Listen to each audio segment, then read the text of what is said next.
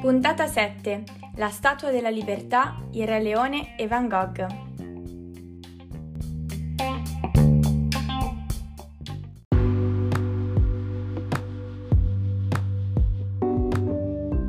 Ciao amici, iniziamo la puntata con una parola al volo. Grazie. Speriamo che il podcast vi stia piacendo e come al solito se avete dei consigli, dei suggerimenti o delle correzioni ci potete scrivere. Ora iniziamo l'episodio di oggi, che secondo me, per i temi che abbiamo scelto, potrebbe essere il più interessante che abbiamo fatto. Abbiamo deciso il primo tema dopo che un'amica, di ritorno da un viaggio a New York, mi ha parlato di questo monumento, che ho scoperto è pieno di storia e di curiosità. Sto parlando della statua più famosa d'America, forse del mondo, la Statua della Libertà. Il suo vero nome è Liberty Enlightening the World, ovvero la libertà che illumina il mondo. La mastodontica statua rappresenta Libertas, divinità dell'antica Roma, personificazione della libertà, ma anche simbolo dell'abolizione della schiavitù. Il soggetto è facilmente riconoscibile dalla sua veste e dalla posizione. La mano destra leva in alto la torcia, proprio il simbolo della libertà, mentre la sinistra regge una tavola con la data della dichiarazione di indipendenza americana, il 4 luglio del 1776 in numeri romani. In più, si erge su delle catene rotte simboleggiando l'allontanamento dalla schiavitù e da ogni forma di oppressione. Sembra anche che l'ispirazione per il volto della statua sia stata la mamma dello scultore, Altra cosa interessante è che la torcia originale fu sostituita nel 1984 per ridurre i costi di manutenzione, ma si può vedere oggi all'interno del museo situato nel piedistallo. Quella che vediamo in mano a Lady Liberty è solo una copia. Iniziamo con qualche curiosità. La statua fu un regalo della Francia al popolo statunitense nel 1886 e i principali fautori della donazione furono lo scultore Auguste Bartholdi e l'importante politico francese Édouard René de la Boulay. Secondo le testimonianze, la Boulay, importante figura antischiavista, si accordò con Bartholdi per costruire un monumento in onore dell'abolizione della schiavitù in America e del centenario della fine della guerra civile americana. Negli anni 70 dell'Ottocento si trovò un accordo tra i due stati i francesi avrebbero pagato i costi della statua, mentre gli statunitensi quelli del basamento. Dalla parte francese, Bartholdi ebbe bisogno dell'aiuto prima di Viollet-le-Duc, uno dei grandi maestri del restauro, e successivamente quello fondamentale di Gustave Eiffel, lo stesso della Torre di Parigi. La raccolta fondi statunitense iniziò invece nel 1882 anche in questo caso ci furono un po' di problemi e risultò fondamentale l'aiuto dell'editore, giornalista e figura pubblica Joseph Pulitzer, lo stesso del premio al giornalismo, che riuscì a raccimolare l'equivalente di circa 2 milioni di dollari e promise di pubblicare i nomi di ogni singolo partecipante alla raccolta fondi. La statua è alta 93 metri, compreso il piedistallo, e pesa circa 225 tonnellate. La sua mano è lunga 5 metri e la testa raggiunge 5,26 metri di altezza. All'interno della corona che ha sette punte, simbolo dei sette mari o dei sette continenti, si trovano 25 finestre considerate dei gioielli, che rappresentano i raggi del paradiso che risplendono sulla terra. Per raggiungere la cima della corona, i visitatori devono scalare circa 22 piani per un totale di 354 scalini. Lo spessore della statua invece fa impressione. Si parla di pochi millimetri e, realizzata in rame, il monumento inizialmente era di colore marrone. Ma a causa dell'effetto della salsedine, nel corso del tempo ha acquisito la caratteristica patina verde. Questo colore verde è diventato predominante nel 1906, coprendo completamente la struttura.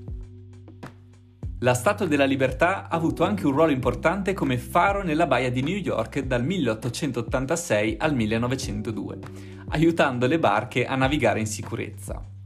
È stata, ma lo è tuttora, un simbolo di speranza e di accoglienza per gli immigrati del XIX secolo, che, arrivando dall'Atlantico, era la prima cosa che vedevano della terraferma americana.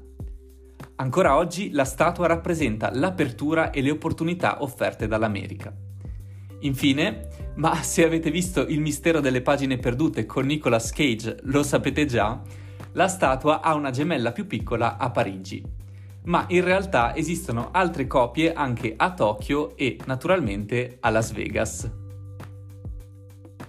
Lady Liberty è un simbolo di libertà e speranza che continua a ispirare e a illuminare il mondo con il suo significato universale.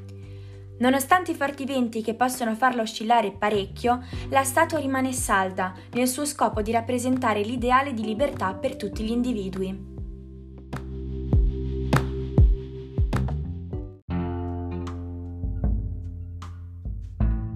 Per introdurre il secondo tema facciamo un tuffo nel passato.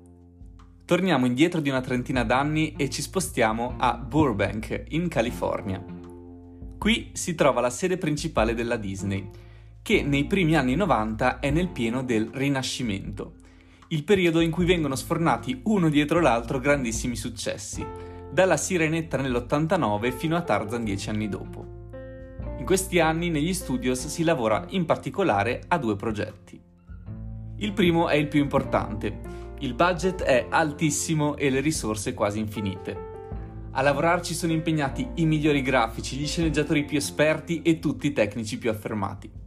Si parla di una storia di radici, di una cultura antichissima e il lavoro finale è destinato a essere un colosso, un film senza precedenti, il cavallo di battaglia del rinascimento Disney. Parallelamente a questo, nei laboratori più piccoli e negli uffici più bui, una squadra di outsider e di seconde scelte porta avanti un progetto marginale, con poche risorse e non troppe aspettative. Si sta preparando un film minore, con le briciole di budget dell'altro immenso progetto. Si vocifera anche che la storia sia stata rubata a un cartone animato giapponese. Alla fine della produzione i due film sono andati in sala quasi in contemporanea, a distanza di pochi mesi. Il primo film, uscito in realtà per secondo, quello su cui la Disney puntava tantissimo e a cui avevano lavorato i migliori, era Pocahontas. Il secondo, il progetto marginale, quello snobbato da tutti, il Re Leone. Pensate che rivincita si sono presi tutti gli scartati già a partire dai primi incassi, quando si iniziava a capire che quel film avrebbe fatto la storia del cinema perché era chiaro da subito che il Re Leone è un capolavoro. E ora andremo a capire un po' meglio perché. Il Re Leone è un cartone animato per bambini che racconta la storia di Simba dalla sua nascita fino all'età adulta. Ma in realtà è molto di più. È un film che parla in modo diverso alle diverse età. Una storia che con parole semplici e un linguaggio adatto ai bambini fa riflettere su temi molto profondi. È un film esistenzialista, un racconto che ci porta a chiedere chi sono io, qual è il mio posto nel mondo, a che cosa sono destinato. Ci fa pensare che forse vivere senza pensieri, senza problemi, nessuna regola e nessuna responsabilità non permette di realizzarci per ciò che potremo diventare. Ma fa riflettere anche sul rapporto con le origini, con il passato, con la morte e con quello che c'è dopo. Altro spunto di riflessione. La natura e il tempo. Nel Re Leone tutte le immagini dei paesaggi hanno un significato preciso. Il film si apre con la celebrazione di una nuova vita, la nascita di Simba. L'inizio del film è l'inizio della vita e alla fine si chiude con un'altra nascita. Anche Mufasa, quando spiega a Simba il suo futuro, fa un paragone con la natura.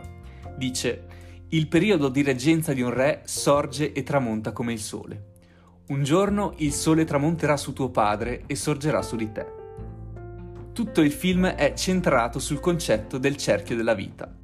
Come la natura cambia con le stagioni, ma anche con l'alba, il tramonto, la pioggia e il sole, allo stesso modo anche l'uomo cambia, attraverso le esperienze che affronta nelle diverse fasi della vita. Simba rappresenta proprio l'uomo e la natura e il tempo diventano una metafora dell'esistenza umana. Un percorso che si apre, cambia, si chiude e poi magari ricomincia in una nuova forma. Un altro aspetto importante che fa del Re Leone un grande film sono i suoi personaggi. Sono disegnati bene, risultano molto espressivi e riescono attraverso i loro tratti estetici a raccontare il loro carattere. In più sono strutturati, profondi. Facciamo qualche esempio. Simba, come abbiamo detto, è costruito per rappresentare l'uomo, la sua crescita, i suoi tormenti, le sue esperienze. Da cucciolo di leone anche un po' presuntuoso, da piccolo ha fretta di crescere, di diventare grande. Voglio diventare presto un re, canta. Ma poi un'esperienza, la morte di suo padre, cambia tutto. È un vero e proprio trauma che porta il leoncino a scappare via dalla paura e dal dolore e a cercare di ricominciare una nuova vita. Questo evento segna profondamente Simba, che cresce nella giungla lontano dal suo branco. L'elaborazione del lutto e il rapporto con quello che c'è dopo la morte sono due temi centrati in pieno con poche battute. I grandi re del passato ci guardano da lassù, dice Mufasa. Ma Simba non è ancora pronto per guardarsi indietro e nemmeno per guardare avanti.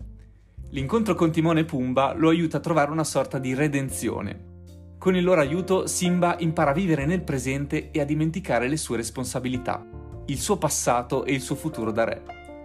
Impara a lasciarti il passato alle spalle, dice Timon. Hakuna Matata, un po' una fuga, un periodo in cui tutte le cose negative si dimenticano. Una fase in che può capitare a tante persone, ma che impedisce di fatto, questo ci dice il film, di diventare le persone che possiamo. Perché ci toglie alcune cose fondamentali, come i legami e alcune emozioni. Non sempre belle, certo, ma importanti. Il passato ritorna da Simba nel momento in cui meno se l'aspetta, quando ritrova Nala, spinta lontano dalle terre del branco per disperazione. Da questo momento il leone inizia a ripensare a chi è, a qual è il suo destino. Inizia qui il vero cambiamento in lui, ma c'è spazio anche per altro. Un passaggio bellissimo del film è il momento in cui si rende conto di iniziare a provare dei sentimenti per Nala. Attraverso le parole cantate da Timone Pumba si racconta la nascita di un amore tramite un gioco di sguardi e di movimenti, una scena davvero potente. Simba ora è pronto ad affrontare i suoi demoni. Canta Fantasmi e luci del passato ritornano da me. Prova quel tormento di chissà che è chiamato a qualcosa. Il leone che diventa alla fine del film è proprio il frutto delle esperienze che ha vissuto da quando è morto suo padre, passando per il periodo con Timone Pumba e finché non ritrova prima Nala, poi Rafiki, poi suo padre e infine se stesso. La svolta avviene con un dialogo bellissimo in un momento delicato del film. Simba è con Rafiki, guarda in uno specchio d'acqua, specchio è proprio la parola giusta, e nel riflesso vede suo padre, che si manifesta e dice Simba, mi hai dimenticato hai dimenticato chi sei e così hai dimenticato anche me. Guarda dentro te stesso, Simba. Tu sei molto di più di quello che sei diventato. Ricordati chi sei. E così Simba decide di affrontare il passato e diventare ciò che è chiamato ad essere. Anche Nala è una figura interessante ed è uno dei motivi per cui pensiamo che Il Re Leone non sia un film invecchiato male. La leonessa è la figura più forte di tutto il film. È più forte anche di Simba. Da piccola lo atterra mentre giocano e poi quando ricompare nella giungla Simba la riconosce proprio perché la leonessa lo atterra ancora mentre si affrontano. È la sua comparsa che fa svoltare il film, perché per prima è la persona che ricorda Simba chi è e gli fa capire che è pronta a sostenerlo. È una figura solida, sicura, giusta e fortissima, una compagna ma soprattutto una guida. Timone e Pumba invece sono non solo una squadra, ma quasi una famiglia. Si completano. Sono due outsider, due scarti della società, ma si accettano l'uno per l'altro e finiscono per accettare anche Simba. Sono molto diversi. Pumba è sensibile, intelligente ed emotivo, pronto ad ascoltare Timon per non sentirsi solo e incompreso. Timon invece è divertente, anche un po' superficiale, non la smette di parlare e ha bisogno di Pumba che lo ascolti, ma soprattutto che lo sopporti tutto il tempo.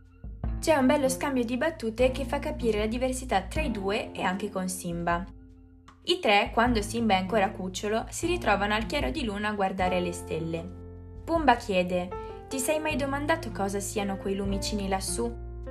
Pumba, io non mi faccio domande. Io le cose le so, risponde Timon. Oh, e che cosa sono? Sono delle lucciole. Lucciole che sono rimaste attaccate a quella grande cosa nero-bluastra. E allora Pumba dice: Oh sì? Io ho sempre pensato che fossero masse gassose che bruciano a miliardi di chilometri di distanza. E allora Timon lo rimprovera. Pumba, tutto quello che pensi lo trasformi in gas. Chiude Simba che dice: Una volta qualcuno mi ha detto che i grandi re del passato ci guardano e proteggono da lassù. Timon allora scoppia a ridere. Mufasa e Scar sono invece una sorta di rappresentazione del bene e del male. Sono uno l'alter ego dell'altro. Mufasa, il padre di Simba e il re delle terre del branco, rappresenta l'essenza della saggezza e del coraggio. È un re giusto e rispettato, che governa con amore e gentilezza. Insegna a suo figlio l'importanza di prendersi cura del branco, di rispettare l'equilibrio della natura e di svolgere il proprio ruolo con responsabilità. È un mentore affettuoso per Simba e gli insegna i valori come l'umiltà, l'onestà e la forza interiore. Mufasa rappresenta l'immagine di un leader saggio e compassionevole. Al contrario, Scar, zio di Simba e fratello di Mufasa, è caratterizzato dall'avidità per il potere e dalla brama di essere il re. È un manipolatore astuto che usa l'inganno e la violenza per raggiungere i suoi scopi. Scar rappresenta l'egoismo e la sete di potere senza scrupoli. È disposto a tradire e uccidere per ottenere ciò che desidera. La sua gelosia verso Mufasa lo spinge a complottare per rovesciarlo e prendere il controllo del regno. Questo confronto mette in luce la lotta tra il bene e il male e le conseguenze delle scelte che facciamo nella vita. Abbiamo tenuto per ultimo Rafiki, forse il personaggio più profondo di tutti. È una sorta di presenza-assenza, non c'è quasi mai, ma si intuisce che in realtà c'è sempre compare in modo inaspettato, solo nei momenti in cui c'è bisogno di lui. Rappresenta un po' la spiritualità. Attraverso il suo ruolo di guida e mentore, con la sua ironia e il suo entusiasmo aiuta Simba a riscoprire chi è. Simba gli chiede: Conoscevi mio padre? Errore, io conosco tuo padre, risponde. Rafiki è il legame temporale, la connessione tra passato, presente e futuro simboleggia il legame tra gli antenati e le generazioni future. È una sorta di sciamano guida, ma può essere interpretato anche come metafora dell'anima o dello spirito. Infine, non possiamo non chiudere senza citare la bellezza della colonna sonora di Hans Zimmer e le musiche di Elton John. Capolavori indipendentemente dal film. La colonna sonora è un'esperienza unica, una combinazione di influenze africane, orchestrali e corali, quasi liturgiche, che accompagnano e guidano il film dall'inizio alla fine in tutti i momenti. Molto più che in altri film, le musiche del Re Leone aumentano la connessione con le emozioni, proprio perché si sovrappongono alle immagini in modo magistrale. Zimmer, insieme al sudafricano Le Bohème, si è impegnato proprio a catturare l'essenza della savana africana. Le percussioni tribali come i djembe e i tamburi vengono utilizzate per creare ritmi coinvolgenti e vivaci, mentre i cori e strumenti come archi, fiati e ottoni danno profondità e grandiosità alla musica, amplificando l'epicità delle scene chiave del film. La musica di Zimmer trasmette l'essenza della natura africana, rendendo l'ambientazione del film un personaggio quasi a sé stante. Un pezzo su tutti King of Pride Rock. A me mette i brividi tutte le volte che l'ascolto. Per quanto riguarda Elton John invece ci limitiamo a citare due canzoni che non potete non conoscere. The Circle of Life, interpretato nella versione italiana da Ivana Spagna, Il cerchio della vita, e Can You Feel the Love Tonight, L'amore nell'aria stasera. Ma tutte le canzoni sono bellissime. Diciamo che non è un caso che dal Re Leone sia stato tratto uno dei musical più di successo a Broadway negli ultimi anni. Bene, speriamo di avervi convinto a fare un rewatch apprezzando ancora di più questo magnifico film.